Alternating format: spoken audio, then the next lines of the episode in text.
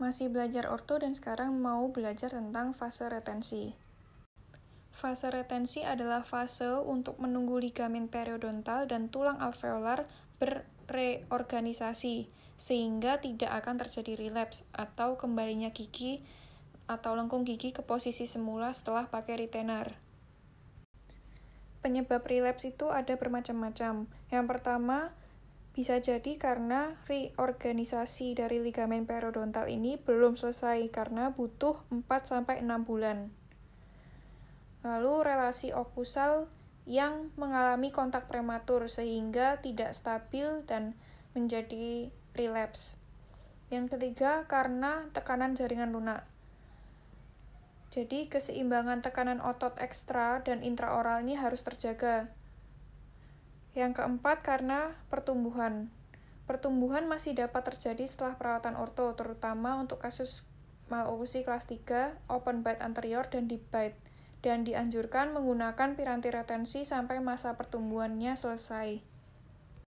Relapse ini dapat dicegah dengan cara memperpanjang pemakaian retensi, lalu menghilangkan penyebab maloklusi, terus melakukan overkoreksi, yaitu melebihkan.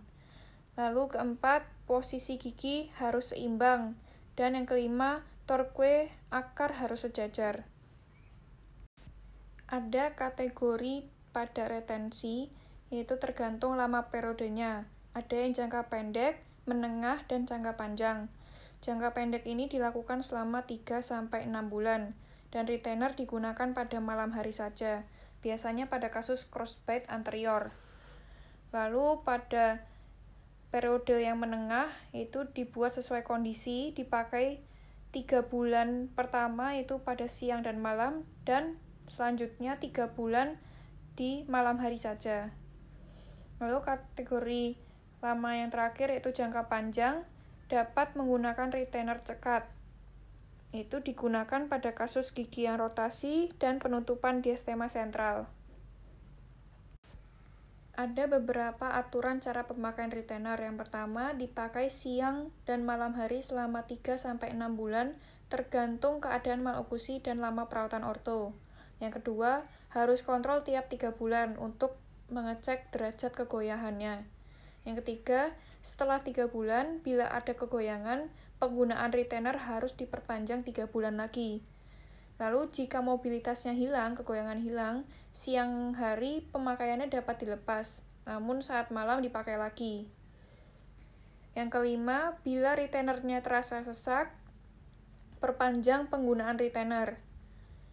Apabila retainernya tidak sesak, retainer boleh dipasang saat malam hari saja dan kontrol 3 bulan kemudian.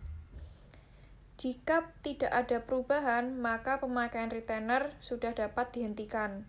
Tapi kalau misalnya masih ada perubahan, maka pemakaian retainer diperpanjang, yaitu 3 bulan dan lakukan kontrol tiap bulan.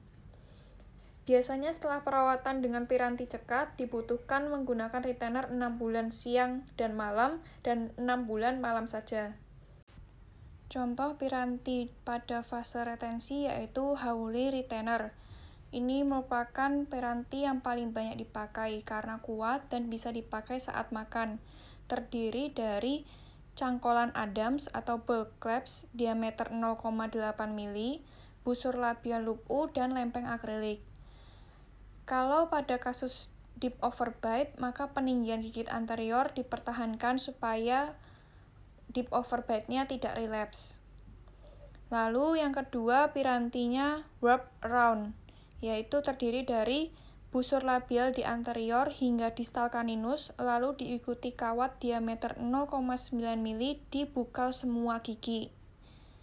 Yang ketiga yaitu vacuum foam atau clear retainer, merupakan plastik transparan yang menutupi seluruh gigi, yaitu dipotong 2 mm lebih servikal daripada servikal gigi Retensinya didapat dari undercut gigi, dan bagian kaninus dipotong lebih koronal supaya mudah dilepas. Yang keempat yaitu piranti terakhir yang disesuaikan, yaitu dengan cara mempasifkan pegas dan kunci skrupnya di akrilik. Dan yang terakhir adalah fixed bonded. adalah retainer cekat yang terdiri dari wire yang disemen komposit di lingual atau palatal kaninus kiri hingga kaninus kanan.